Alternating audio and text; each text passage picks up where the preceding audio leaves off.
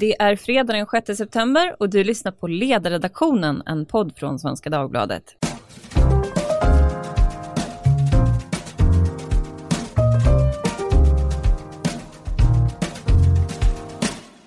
Jag heter Lita Wåhlsten och idag ska vi ha en slags kulturpodd.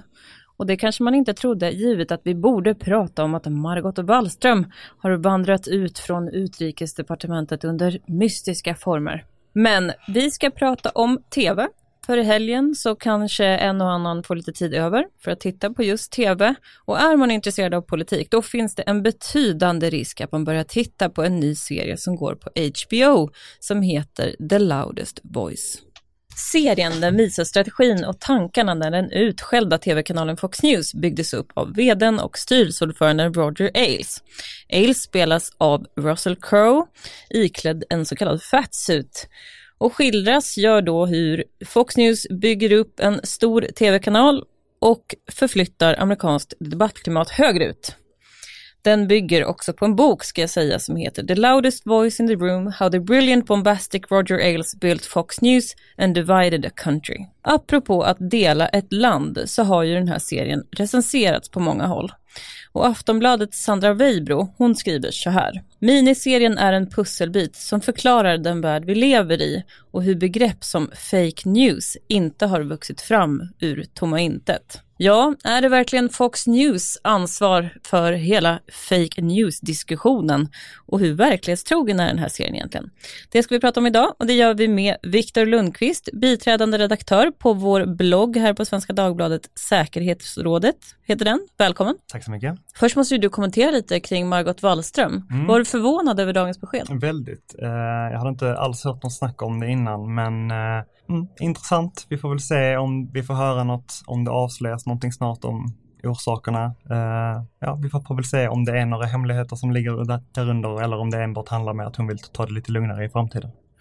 Ja, det får vi se. Mm. Med mig i studion har jag också en populärkulturell guru, nämligen Per Frykebrand. Ja, är... tack så mycket. Den, den titeln har jag aldrig haft faktiskt, men det, det, jag kommer bära den som en badge of honor i framtiden. Vad bra, för jag känner mig väldigt generös. Jag har tagit med mig lite banankaka till er mm, här idag. Mm från min chef Tove Livendal. Vad tycker ni om den?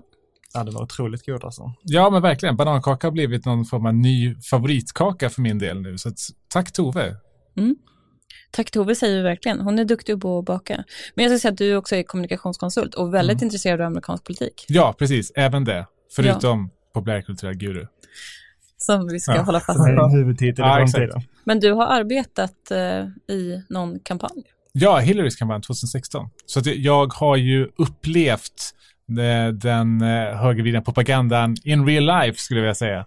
Just det, som vi ska prata om ja. idag. Ja, min första fråga för dagen är så här. Är den här tv-serien tillräckligt korrekt för att man ska kunna se den som dokumentär?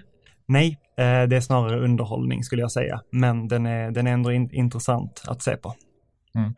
Nej, dokumentär är väl kanske att dra det lite för långt. Eh, jag tycker att redan i första avsnittet så frångår de en hel del liksom så centrala sanningar för Fox News uppbyggnad och succé.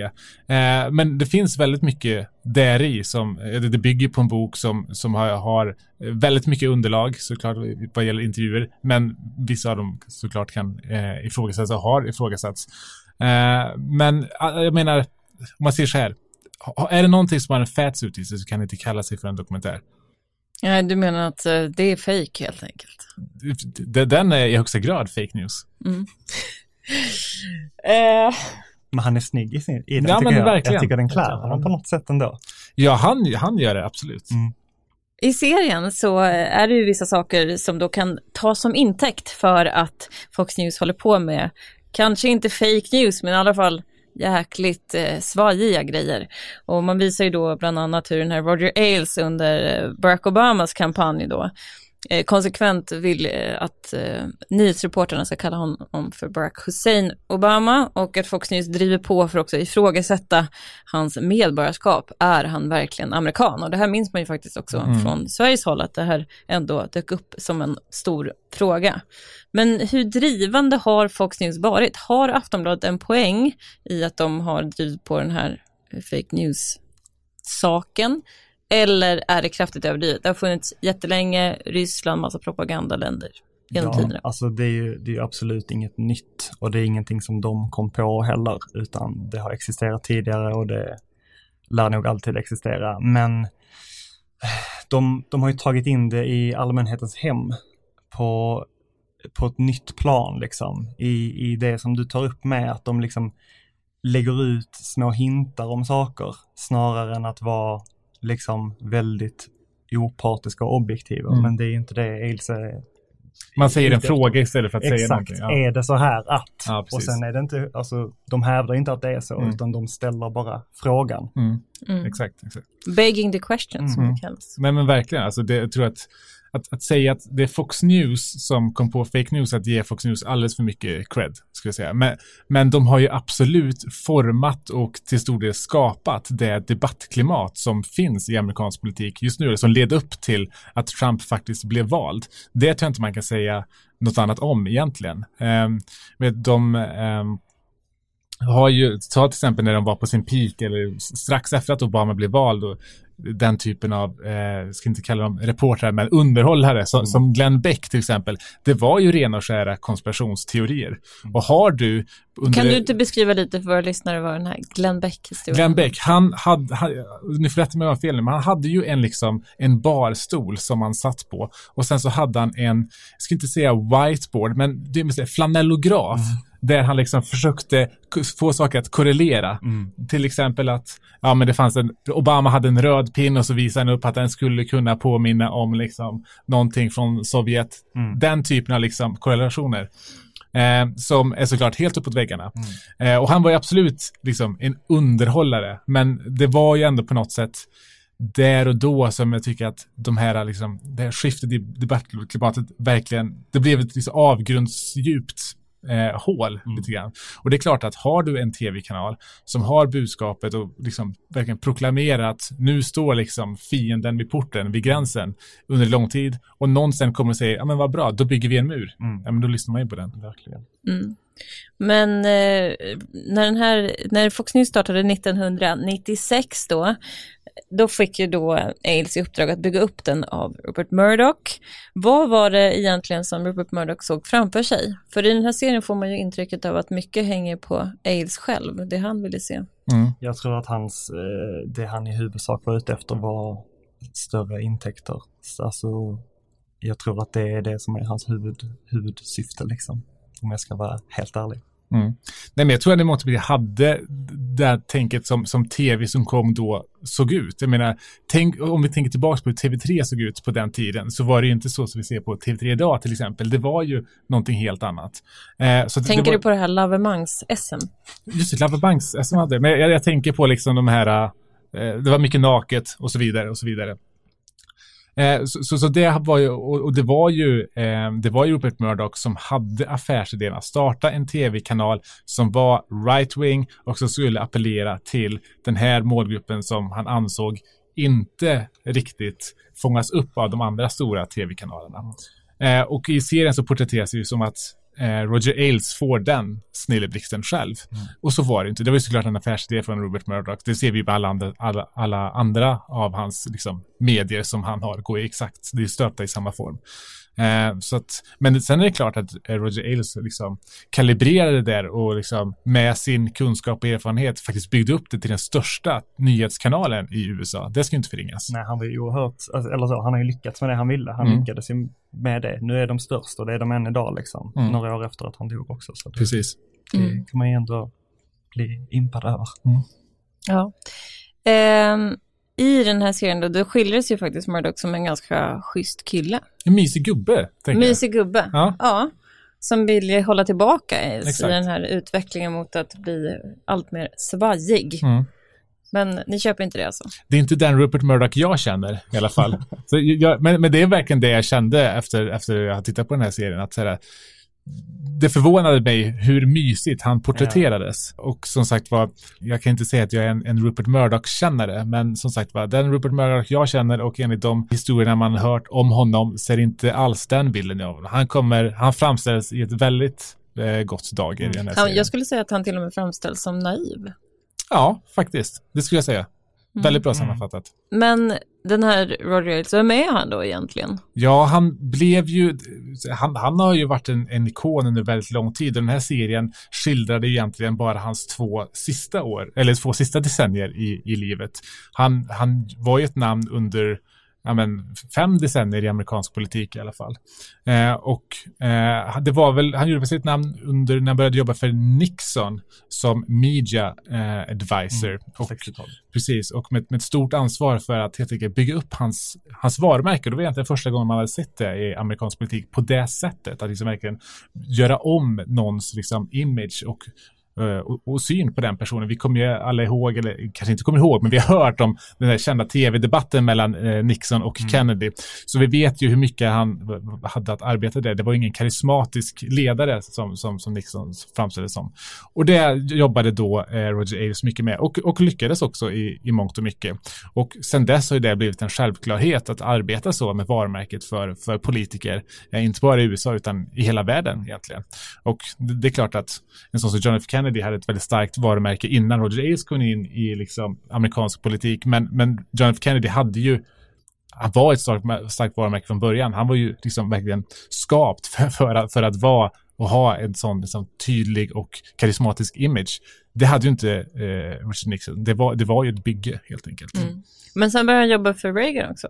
Precis, det, det gjorde han. Och det, ä, även han, det får vi väl ändå säga, det är ju inte helt lätt att, att bygga en liksom B-skådis till att bli en av USAs kanske mest älskade presidenter. Nu, nu är det såklart inte helt och hållet Roger Ailes förtjänst, men att, att börja där ändå säger väl en hel del om att man kanske inte är så, så pjåkig helt enkelt, eh, rent, eh, rent strategiskt. Och det var ju också eh, Ronald Reagan som myntade Make America Great Again-uttrycket som i den här serien verkar det ju som att det är Roger Ailes som Mm, kommer på den någon gång i liksom När han två- håller tal, 2008, va? Mm. 2009, ja exakt. Så att jag, jag tror inte att det är han som har kommit på den, men det kan ju faktiskt vara så att det var han som ändå förde den från punkt A till punkt B och liksom påminde Trump om de här bevingade orden. För det handlar ju mot slutet av serien, utan att avslöja för mycket, men det går ju ganska fort fram i hans liv får man säga. Man får Mm. se lite grann i början av barndom och annat, men det är snabbt på Donald Trump och Mm. vad då Fox News har spelat för roll för att den här twittrande människan ska komma till den absolut högsta makten. Jag tänkte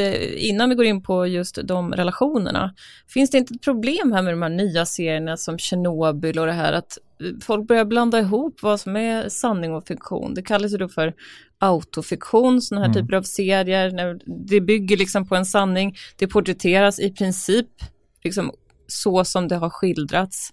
Och människor är ju väldigt, det är ju svårt att veta hur det egentligen var. Mm. Och jag tyckte det var intressant, jag skrev en text när eh, den här tv-serien Chernobyl kom och skulle säga svensk energidebatt kan inte bygga på en HBO-serie. Nej. Och på samma sätt här då skulle jag kunna säga att ja, men så här, debatten kring Fox News eller amerikansk politik kan inte bygga på en HBO-serie. Precis. Ändå så ser man i de här analyserna eller recensionerna att det blir väldigt svårt. Vad är det jag skildrar? Skildrar jag den här fatsuiten eller skildrar jag liksom fake news-debatten och vad Fox News har för liksom större Mm. mening i amerikansk politik? Ja men det är svårt för att om du inte är hyfsat insatt, då, då, då har du inte koll på vad som är fakta eller vad som ska vara riktigt och vad som bara är underhållningen liksom. För det, det är ju ändå så att det, det, det liksom ligger på HBO, det är underhållning snarare än någonting annat. Men har man inte riktigt koll på allting är det ju risk att man tar allt för att det ska ha hänt, vilket det inte har. Mm. Nej, absolut. Alltså det, det, det är svårt att skapa en, en, en underhållningsserie från ett verkligt drama och inte göra det endimensionellt. Det, det måste man ju göra såklart. Men samtidigt kan man ju ställa sig frågan, är det bättre, alltså är det sämre att inte veta någonting än att inte få liksom vissa fraktioner av, av sanningen tilldelat sig. Jag menar, jag tror att det är ganska många, kanske inte i Sverige, men, men runt om i världen som får veta vad som hände i Tjernobyl för första gången tack vare HBO-serien till exempel. Så det, det är en intressant frågeställning. Hur man vrider och vänder på det så är det ju fortfarande politik då, den här relationen mellan eh, Fox News och Trump. Mm. Och jag såg nu att det har varit en händelse. Det är ju flera reportrar då som öppet har gått ut och stött Trump. Och här gick det en yttre gräns för ledningen tydligen, för nu har Fox News backat och sagt att så här ska det inte gå till. Eh, att man liksom helt öppet på scen på, ett, eh, Ja. på något arrangemang med Trump säger så här, ni ska rösta republikanskt. Så De hittade De tog gräns avstånd. till slut alltså. Hit men inte längre. Ja. hit men inte längre. De tog då avstånd och sen så har det kommit en massa opinionsundersökningar från Fox News som ger honom lägre polling rates än andra institut. Så nu tycker Donald Trump att det är dåligt, relationerna är dåliga. Mm. Och spekulationen då är att han driver det här för att Fox News ska börja bli mer positiv. Om man kan säga att de inte behandlar honom positivt så kan han bli mer eh, positivt behandlad framöver. Och han twittrade då så här. The new Fox News is letting millions of great people down. We have to start looking for a new news outlet. Fox isn't working for us anymore. Och Per, du hade en spaning på det här temat. Ja, men exakt. Men det var ju, när han drog igång sin kampanj från första början så spekulerades ju väldigt mycket i att han bara kandiderade till president för att liksom skapa lite momentum för hans egen tv-kanal som han då tänkte starta. Det var ju ganska insatta källor som sa just det här. Eh, och sen så blev det den här lilla missräkningen då med att han faktiskt blev vald som gjorde att han inte kunde göra det då. Men nu går vi ju mot ett, ett nytt val och han kanske ser sina möjligheter. Jag vet inte riktigt hur det ska gå. Och nu börjar så det här fröet igen kring att faktiskt till slut ändå starta den här tv-kanalen som han har trånat efter. Mm. Så han gör eh, comeback, eller så har han haft en mycket mer långsiktig plan att vara president. Ja, det kanske var planen hela tiden. Ja. Om man är mediemogul då kanske man får storhetsvansinne. Mm. Får fråga någon här i huset någonstans. Vi kan nog hitta någon. Vi kan hitta någon. Ehm, ja, skulle ni rekommendera den här serien då?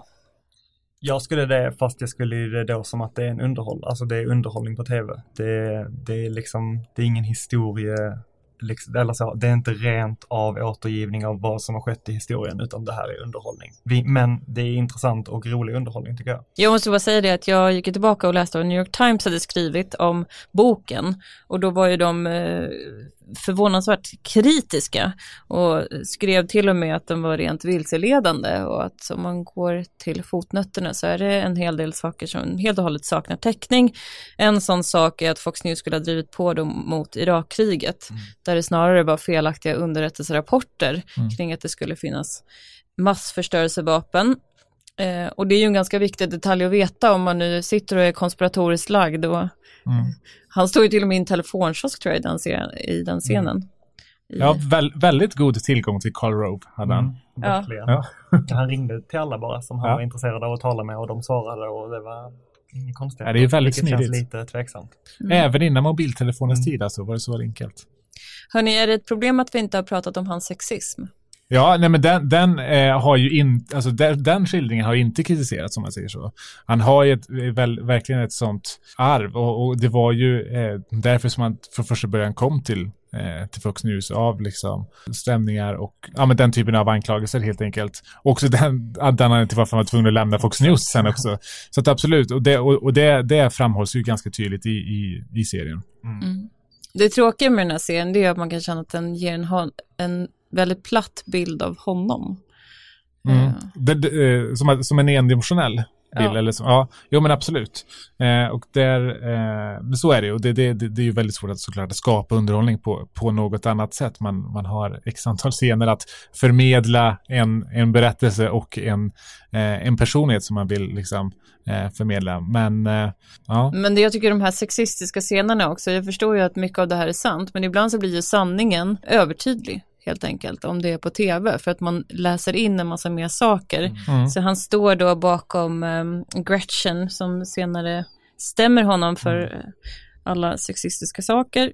Och så står han bakom henne då och liksom har händerna på hennes höfter och verkligen så här ska andas med henne i takt och det är så här, det blir övertydligt tycker jag. Mm, ja, å andra sidan så är det så att man får tänka på att han fick ju avgå från alla de här ställena och under en tid, alltså pre-metoo, när liksom tystnadskulturen var till, liksom fortfarande stark, det är den ju än idag, men ännu starkare då kring det här. Jag tror att det ska till mycket för att eh, i, i sådana miljöer någon ska behöva avgå för, en, för, för sådana grejer. Och jag menar, det säger ju en hel del om vad han nog faktiskt gjorde. En sak som är intressant är att jag satt och läste idag vad Roger Ailes själv har sagt då innan att han gick bort. Och en sån sak var att, eh, jag kan inte säga det på engelska, men det var ungefär så här att ja, mina fiender kommer att definiera mig. Mm. De kommer hitta ett sätt att fortsätta att definiera mig efter min död. Mm. Det är ganska kraftfullt att liksom säga det innan och sen Mm. sitter vi och har den här typen av Ja, exakt. diskussioner. Ja, han, hade, han hade helt rätt. Sen, Ja. sen tror jag inte han är helt oskyldig till att det har blivit så heller. Mm. Liksom. Det, jag tror inte att han ska bli, alltså att man ska, eh, att i efterhand att Ailes ska bli ett offer heller. För det Mm. var han inte liksom och det är han inte än idag. Men det är klart att, ja, det, det, det är åt två håll. Det, det är underhållning. Det han ägnade sig åt, det var underhållning och det de nu gör är också underhållning och då är det risk att han blir hemskare än han kanske egentligen var. Det är det här med fake news-lagren. Mm. Att man, Nej, det är meta. det är väldigt meta. Ja. Men eh, meta, är det någonting som ni ska göra i helgen? För nu tänkte jag börja avsluta. Den. Sättet du knöt ihop den säcken på. Snälla någon. kan man inte ja, men nu måste jag få berätta för våra lyssnare och för er i studion. Det är så här att jag har upptäckt att jag har eh, ett problem. Jag kan nämligen inte ordvitsa. Mm. Så jag tror inte att ni förstår hur stort det är. Nej. Ja, men kul. Men då var det bra Ja. jobbat i så fall. Förlåt att jag, jag tar Ja. tillbaka det jag sa. Det var, det var okänsligt. Det är mycket svåra ordvitsar än man tror och är det någon eh, som lyssnar på det här som är duktig på det så får ni gärna höra av er till mig och ge några tips kring hur man ska göra. Nu, alltså. För det är tydligen en form av humor som jag inte förstår. Men det är fredag och vi brukar alltid ställa en fredagsfråga Mm, till våra gäster. Vad bör de göra i helgen? Mitt tips är att man ska, man ska vara utomhus lite för att eh, snart kommer hösten på riktigt och eh, tanken på hösten innan är ganska mysig och härlig men sen när hösten väl kommer så är den inte det. Så passa på att vara ute nu så kan vi vara inne sen hela hösten istället. Mm. Och jag ser, när ni har kollat klart på Loudest Voice, det är på söndag kväll någon gång, då har ni hunnit beta av alla sju, eh, sju avsnitt. Då kan ni antingen, eh, ja, men, antingen åka iväg till arenan eller via tv knappa in på Sverige-Norge och heja oss vidare mot, mot ett EM. Ja, det är såklart att man ska göra det. Ja. Fotboll Eh. alltså pratar vi nu. Om man hejar på Norden, är det okej? Ja, då är det en perfekt match. Match. Ja. Den perfekta matchen för oss som tror på en nordisk union. Eh, med det så säger jag tack till Viktor Lundqvist och Per Frykebrant för denna öppna diskussion om Donald Trump, Fox News och nya politiska tv-serier. Vill ni höra av er till oss så gör ni det som vanligt på ledarsidan svd.se. Annars hörs vi igen på måndag. Tack så mycket. Tack så mycket. Tack, tack.